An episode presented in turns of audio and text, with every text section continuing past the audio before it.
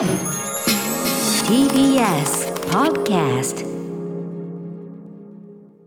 時刻はろくじさんじゅっぷんになりました。にがつよっか金曜日、 ティービーエス ラジオキーステーションにお送りしているアフターシックスジャンクション、パーソナリティは所属事務所会議室から本日はリモート出演しておりますライムスター歌丸、そして ティービーエス ラジオダイレクトスタジオにいるのは、はい、お休みの金曜パートナー山本貴明アナウンサーに代わりまして ティービーエス アナウンサー日比真央子が今夜のパートナーを務めます。さてここからは週刊映画辞表ムービーウォッチメン。今夜歌丸さんが扱うのはサンダンス映画祭で監督賞など史上最多よんかんに輝いたコーダ愛の歌です。では歌丸さんお願いします。はい、やります。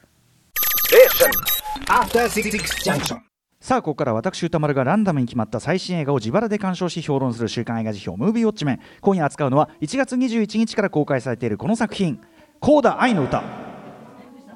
にせんじゅうよねん制作のフランス映画エールをハリウッドでリメイク。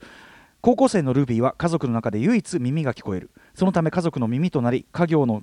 漁業を手伝う毎日を送っていた。ある日合唱クラブへの入部をきっかけに歌の才能を開花させていくルビーは名門バークリー音楽大学を目指すことになる。しかしそれは家族と離れて暮らすことを意味していた。主人公のルビー役はテレビシリーズロック&キーなどのエミリア・ジョーンズ。ルビーの家族をオスカー女優マーリー・マトリンなど実際に耳の聞こえない、えー、ろう者の、えー、俳優の皆さんが演じられました。さらにシングストリート未来への歌、大傑作でしたねの、えー、フェルディア・ウォルシュピーロさんも出演。僕あのずっと見ながらシングストリートのあの子に似てるな、こういう顔の子いるんだなと思って見てたら本人でしたっていうね。舞台がほらこっちはアメリカだからあれと思ったらね、はい、本人でしたっていうね、えー、監督脚本はタルーラ彼女たちの事情やテレビシリーズオレンジーズニューブラック、あとグローとかもやってますね、えー、シアン・ヘダーさんです。ということでこの、えー、もうねコーダ見たよというね、えー、皆さんウォッチメンからの監視報告メールでいただいております。皆さんありがとうございます。メールの量は多い。はい、まあ、非常に評判も高いしこの番組の、ね、ちょろっと話題にしてました。うあの宇垣さんが視聴者先に見てねすごい良かったなんて言っててね、えーまあ、注目している方も多いということでしょうか。賛否の比率は褒める人がはちわり以上、えー、主な褒める意見は感動した、普遍的な家族映画であり母と娘の物語であり素晴らしい音楽映画青春映画でもあった。ルビー役のエミリア・ジョーンズも母親役を演じたマーリー・マトリンらろう者の俳優たちも全員素晴らしかった。ろう者の人々、弱者もしくは聖者なんかだから逆にこうすごく人品癒しからぬ人として過剰に綺麗綺麗に描くというパターンもねこれまであったかもしれないけどそうじゃなくて、えー、要するに普通の人として描いているところが良かった。非常に下品なこと言ったりとかね、えー、リメイク元のエールより格段にいいなどの意見もございました。一方ダメだったという方、えー、娘に理解を示さない両親にイライラしてしまった、感動の押し付けのように感じてしまったなどがございました。代表的なところをご紹介しましょう。鷲見瑞久さん、コーダ愛の歌本当に素晴らしい作品だったと思います。予告やチラシなどから感動系であることは予想していましたがその予想を余裕で上回る作品の奥行きの深さ、そしてテーマと見事に絡み合う構成の巧みさに感嘆しました。主人公のルビーは家族の中で唯一耳が聞こえるものとして通訳のような役割をずっと果たしており、えー、聴者と聴者とろう者ふたつの世界を生きています。しかしそうであるがゆえにどちらの世界でも疎外感を感じてもいます。ふたつの世界を知っていること、物事をふたつの側面から見たときにコーダとして生きることは、コーダっていうのはその、えー、と親が、えー、とろう者でその、えー、健常者の娘あの子供っていうことですね。コーダ生きることは、えー、良いことも悪いことも嬉しさも悲しさもあるだということが作中の最重要歌曲である、えー、青春の光と影の歌詞にもつながります。まあ、後ろに流れてますけどね、これあのジョニー・ミッチェルの、ね、曲だけど、あのー、ヘレデタリーだとねあんなに気持ち悪く響いたのにね最後ね本当はこんないい曲だったのね、えー、そして本作で巧みだなと思ったのが対となるシーンが交互に提示されることでルビー自身や他の人物たちの置かれた状況や内面が立体的に描かれていたことです。またルビーの歌の才能や彼女自身の情熱を家族に伝えるまでの三段跳びのような構成も素晴らしかったです。ちょっとこれネタバレ避けるためにあの伏せますけど、いちだんめは、えー、秋のコンサートのシーン、にだんめはコンサートの帰りその夜、ねえー、さんだんめは、まあ、とあるこうまあ、試験というかねその試練のシーン、えー、でねこんなこと言ってます。この作品を見て手話とはこんなに美しい言語だったのかと初めて思いました。私もそれはすごい感じました。特にそれを感じたのが、これもネタバレちょっと伏せますね、えー、まああの歌How do you feel when you sing、ね、歌ってる時どう感じてるんだって先生から聞かれてとあるリアクションをするんですが、そこ、えー、こんな言語があるのかなんて美しいのかと感じました、えー、シアン・ヘダー監督の次回作があればぜひとも見たいですという鷲見瑞香さんでした。あとねえー、っとこの方、えー、ペラさん、私は両親とも聴覚障害の、えー、家庭で育ちました。よんじゅうねん以上生きてきてこうだというくくりを知ったのはここごねんくらいのことです。なるほど、自分の境遇に名前があるのかと妙な気分でした。このような立場を明確にした上でこうだハリウッド版よくできていたと思いますと、でいろいろ本当書いあの書いていただいて、まあ、あの主人公がちょっといわゆる今ねヤングケアラー問題になってますけど、ヤングケアラーの問題についても設定が改変されていたのが効いている、えー、フランス版で小さい弟は単なる賑やかしであったのに対し、ハリウッド版では兄がろう者ゆえに妹に感じる劣等感や、えー、家業を漁業とすることで聴者である主人公が同伴しなければ漁に出られないと社会的な圧力が子供に負担をかけている問題点を顕著に表しています。えー、冷静になればセリフで説明がある通り、家族以外の人を雇えばいい話なのです。じゃ賃金の負担が必要ならそれを仕組みとして社会が支えればいいのであって、家族のしかも子供に無償労働を強いる社会システムの方を是正すべきだと、この映画を通して少しでも伝わればと思います。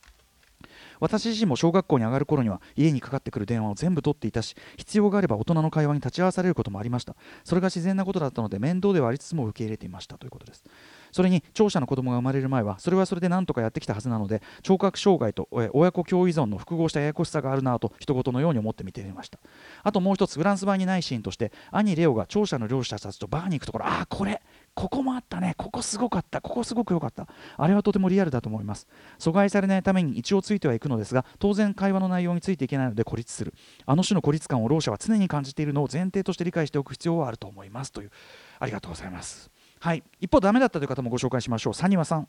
えー、まだ年始めですがワースト級にダメでした。えー、娘に依存しているのは分かりますが、あの両親は娘が生まれる前はどう日常生活を送ってきたのでしょうか。メールや手書きで会話するシーンがあるのにもかかわらず、やれ通訳を雇わないといけないじゃないかだの、やれお前がいなかったから免停になっただの、数十年生きていればある程度健常者との対応の仕方が身についているはずなのに、ただ主人公の障害のためのキャラクターで実在感が何も感じられませんでしたというねご意見、えー、あとまあちょっとこう中盤の点中盤というかクライマックスの展開にもちょっと苦言を呈してられてて、えーまあ、エターナルズでは主は超クールと思わせたり、サウンドオブメタルでは難聴者であることを受け入れる手助けになったりと、難聴者への理解を促すポジティブな印象を受ける作品が多い中で、今作は感動作と歌っているにもかかわらず障害者の描写だけを抜き取ればネガティブな印象しか受けませんでしたというサニワさんのような感想もございました。はい、ということで、えー、長くなりましたね。えー、コーダ愛の歌、私も、えー、と T ジョイプリンス品川でにかい見てまいりました。なんかそっちの入りはねまあまあでしたけど、日比谷の方は結構入ってたっていう感じですみたいですね。ということで、えーまあ、にせんじゅういちねんサンダンス映画祭史上最多よんかん受賞、えー、でそこでアップルがね、えー、やはりサンダンス映画史上最高額のにせんごひゃくまんドルで、えー、と配給権を落札とかね、その他映画祭などでもすでに高い評価を受けている本作、えー、さっきも言いましたけどにせんじゅうよねんフランス映画邦題、えー、エールの、ね、リメイクということ で, で僕は例によってちょっと不勉強で申し訳ないですけど、確かにあそういえば似たような話の予告編見たことあるなぐらいで、あの本編見たことなかったんでエールをこのタイミングで、まあ、見たんですね。で、えー、するとですね思ったのはですね、改めて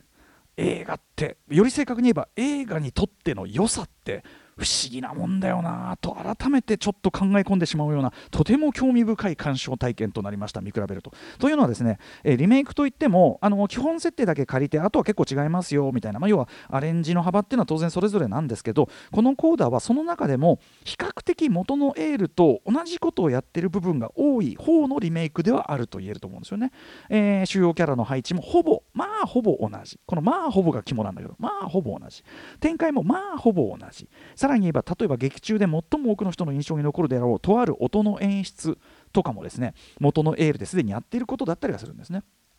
にもかかわらずこのあまりにも明白な映画としての質や格の違いは何なのかという、えー、もちろんこれエールも決して悪い映画ではないので、これあのエールが好きだという方ね、あの本当に申し訳ないですけどね、あの全体にとてもライトなタッチテイストというのがこのエール持ち味で、それはそれで悪いわけじゃないんだけど、えー、しかしこれリメイク版コーダがですね元のエールに合った美点をですねさらに深く掘り下げ拡大し、何段階か上の感動をもたらす作品にまで昇華させて、えー、いるということは、これ直接昇華してあの比較してみると場面場面とかを比較してみるとやっぱりこれは明らかであるように僕は思います。えー、一つ改めてはっきり言えるのは、映画というものにとっていわゆるあらすじ的なお話の一番表層の部分ですね、あらすじ的な要素は一定の基礎を形作る何かではあっても全体からすればやはりごくごく一部に過ぎないものというか、肝心なのはそれをどう語るかのどうの部分であって、さっき言ったほぼ同じまあほぼ同じのまあほぼの中の違いの集積こそがやっぱり全体的なその最終的な質の差となるわけですよね。えーまあ、とても当たり前のこと言ってますけど、そこのことがすごく鮮やかに浮かび上がるにさくでした。オリジナルとリメイクなので見比べてみると、この、あのー、今回のコーダがいかによくできている作品かっていうのがよりよくわかるんじゃないかと思います。もちろんですね、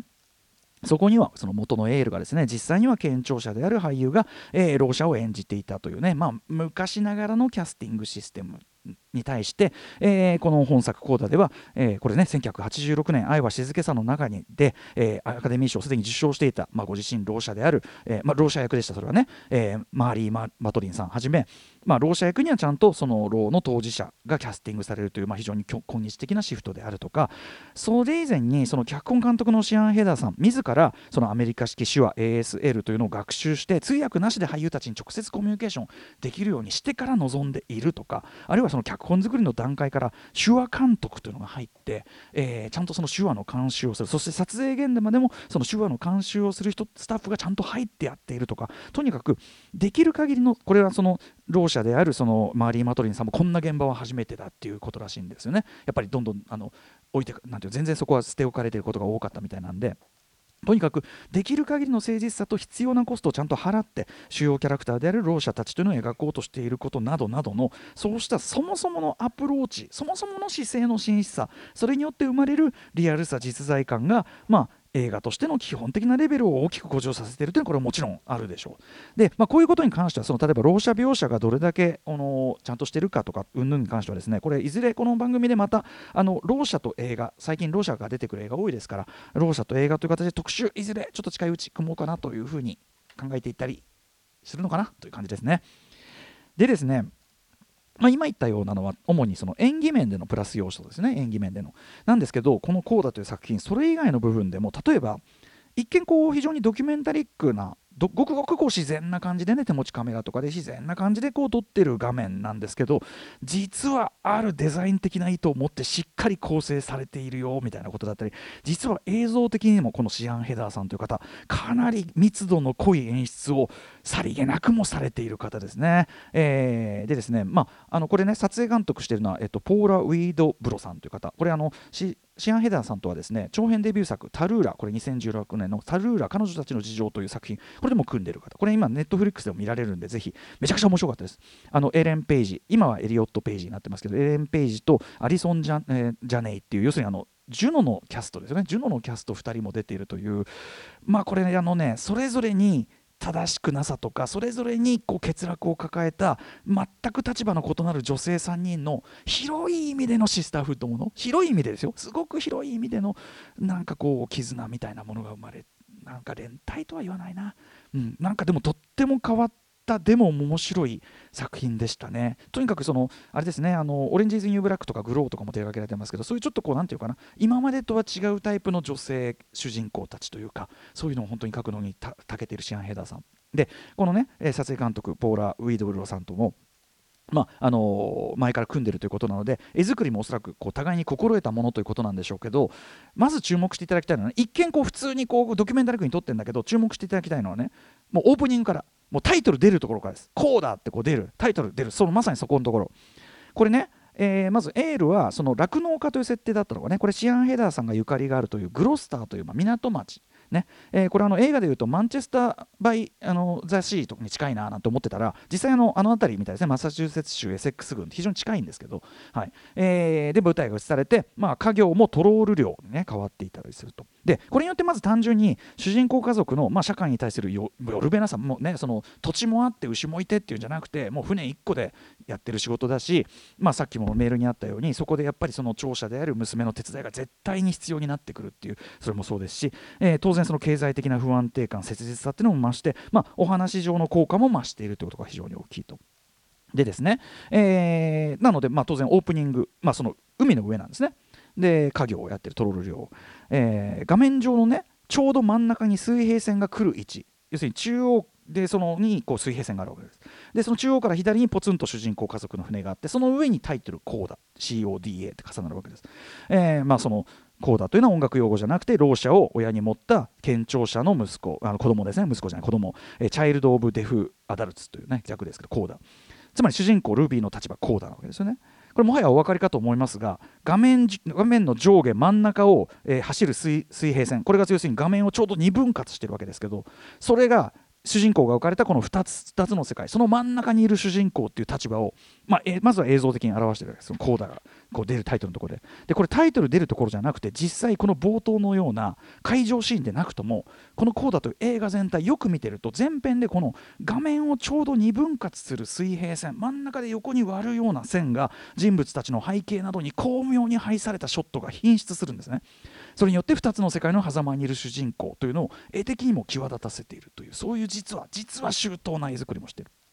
あるいは主人公が唯一家族から離れて一人になれる、あのプライベートな空間としての、あの崖に挟、ね、囲まれた湖のシーンが出てきますけど、後半そこで彼女はまさしくザ青春なひとときを、まあ、謳歌するわけですよね。でもそこでザ青春なひとときを謳歌するな、どんな遊びやってるかというと、えー、水面に浮いた丸太に立てるかどうかって遊びをしてるわけです。つまりふたつの世界の境目でバランスを取れるか、危ういバランスを取るという遊びをしているわけです。そしてその青春を謳歌している、その水面の上にバランスを取って立つという遊びをしている、まさにその時に残りの家族は健聴者の世界とろう者の世界、このふたつの世界の断絶と軋轢をちょっとギョッとするような暴力的な、こうまさにこうふたつの世界がぶつかり合う、絵としてぶつかり合う、このショットすごくびっくりするんですが、ぶつかり合う、絵としてぶつかり合う、あれとして断絶、軋轢を突きつけられている。どちらも水面上だが対照的なふたつのシーンを平行対比させることで、主人公の立場の不安定さ、よるべなさ、見事に際立たせているという、そんな感じでですね、えー、基本のほほんとしたタッチのその元のエールに対して、このコーダっていうのは主人公たちが抱えるよるべなさとか壁とか葛藤というのがより厳然たる、つまり大きな重いものとして描かれているという、えー、例えばですね、主人公にとっての歌うことの切実さっていうのはもうこのコーダ段違いですね。エールの方は少なくとも最初の方はまあ音楽好きではあるんだろうけどくらいのテンションなんだけど、この主人公は冒頭、さっきから言ってるタイトルのね、冒頭のところ、家業であるトロール漁を手伝いながら耳の聞こえない父と弟をよそに、エタ・ジェイムスの、えー、Something Got a Hold on Me、えー、何かが私の心を掴んで離さないという歌を一人で朗々と歌い続けている。しかも人前で歌うことは、これはろう者家族の中で育ったがゆえの発音発語を以前は患れたという経験から、人前で歌うことは恐れている、その葛藤の大きさ、切実さね、これが前提になっている。つまり本当は歌いたいけど歌えない、歌うのが怖いっていうのは、いずれ家族の元を離れるかもしれないけど離れたくないという、このメインのストーリーの葛藤みたいなものともかあの、えー、つながってるわけですよね。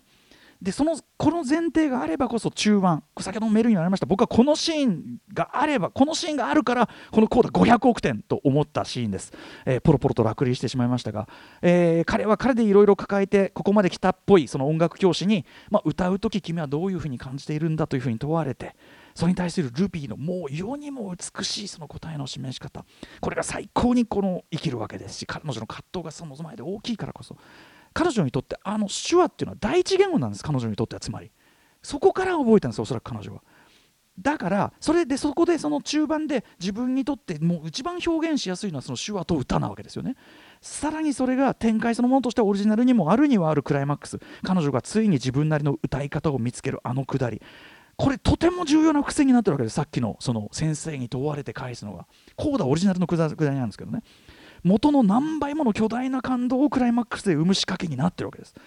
えー、という加えてこの場面ね、彼女のその自分なりの歌い方を始めるところ、これ今回のコーダではですね、その先生の言葉上の励ましじゃなくて、えー、そこで家族が会場に入ってきたのが分かったから始めると、非常に理にかなった段取りになってて、これ細かいことですけどとこですけど、非常にこう説得力が倍増する段取りに ブ, あのブラッシュアップされてますよね。ということでこんな感じでシアン・ヘザーさんのアレンジというのが、えー、題材に対するそのより的確で深い再解釈、えー、というのがまずは本当に見事前編で決まっている作品だという。ただしそれらは全て、まあ、先ほども言ったことに戻りますけど、その演者たちを生き生きとさせ、キャラクターの実在感、短さを増すためのものにそのいろいろやってるのは間違いない。まあ、なんといっても主演のエミリア・ジョーンズさん、ね、凛としてキュート、もう誰もが感情移入してしまう、えー、存在感、彼女は手話と歌どちらも、えー、完全に身についたものとして演じなければいけない、非常に高いハードルがあったわけですが、完璧にそれをこなして見せてます。あとお父さんのトロイ・コッツァーさんね、あの、えっと、訳さなくてももう分かってしまうあの下ネタジェスチャーギャグ、もう最高ですね、あれとかね、はい、あと終盤その娘の歌を彼なりのやり方で聴くというくだりもですね、これオリジナルエーエル と比べるとやってることは同じなのに、要するにこちらは娘の歌を彼が初めて発見していくっていうのかな、そのようやく本当の意味で気づいていくというプロセスとして丁寧に演じられ描かれていて、ここエモーションが何倍にもなってますし、えお母さんのマーリー・マトニーさんもさすがね、これはろう者ハリウッドスターとしてもパイオニアレジェンドだけあってさすがです。彼女の、えー、彼女がこういろいろ働きかけたあれで、まあ、今回の作品というのが実際に成り立ったということも大きい非常に功労者です。そしてあのお兄さんね、ダニエル・デュラントさん演じる、これ弟から設定変更になったことで最も深みを増したキャラクター、ちょっとシング・ストリートのお兄さん的なね、送り出す立場みたいな、そういうところも含めて非常に味わい深かった、えー、そのシング・ストリートにも出ていたね、えー、とフェルディア・ウォルシュピーロさんね、あのきょとんとしたような無垢な表情、存在感相変わらず健在でしたね。素晴らしかったですね。他にもさっき言ったようにですね、オリジナルにもあるとあるその非常に印象的な音演出、ここもですね、その展開になり出すまさにその瞬間、このコーダでは画面中央、さっき言った二分割の線、これはこの場合はステージステージの線で二分割、えー、そこからその、えー、ろう者側にピントが映るという非常にシンボリックな絵作りというのも実はしっかりしてますよとか、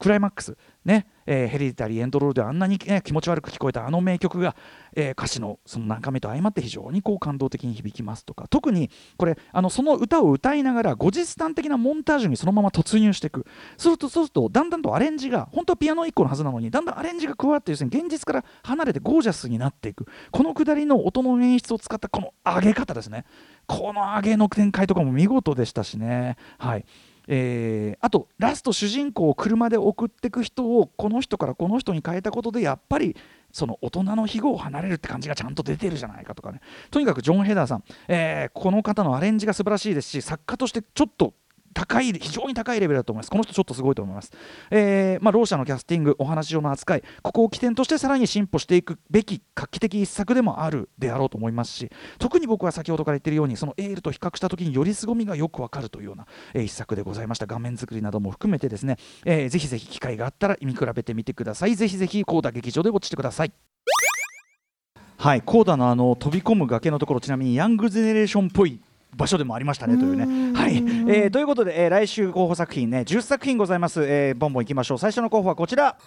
ゴーストバスターズアフターライフ、はい、またまた仕切り直しでジェイソン・ナイトマン、ね、お父さんからバトンを受け取ったというようなことになりました。続いてはこちらスリーファイブファイブ、はい、あのー、ジェスカ・チャスティンの、ね、アクション大作、これ見たいなと思ってた。えー、みっつめはこちら、フレンチ・ディスパッチ・ザ・リバティ・カンザス・イブニングさん別冊、はい、シャラメ案件、ね、シャラメ案件でございます。こいこいこい、はい、よっつめはこちら、前科者、えー、いつつめはこちら、誰かの花、あ、明日私特賞を生かしていただきます、あのやらせていただきます奥田祐介さん監督作品。むつめはこちら、クレッシェンド音楽の架け橋、あ、こちらもあの文春エンタでもうすでに星取りはしておりますが入れさせていただきました。ななつめはこちら、探す片山晋三さん番組を迎えしてインタビューいたしました。はちつめはこちら、ライダーズ・オブ・ジャスティス、あ、これもあの文春エンタで星取りすでにやっておりますが、はい、えー、このつめはこちら、ハウス・オブ・グッチ、はい、えー、私もね大好きなリドリー・スコット最新作でございます。そして最後の候補はリスナー候補です。カプセルです。えー、ラジオネームクーネルさん、えー、今回見ていただきたい映画はノイズです。全く期待しないで見に行ったのですが、こちらが想定する展開の一段上を行く展開で、あの見えない目撃者と同じぐらい面白かった。それは相当面白いぞ。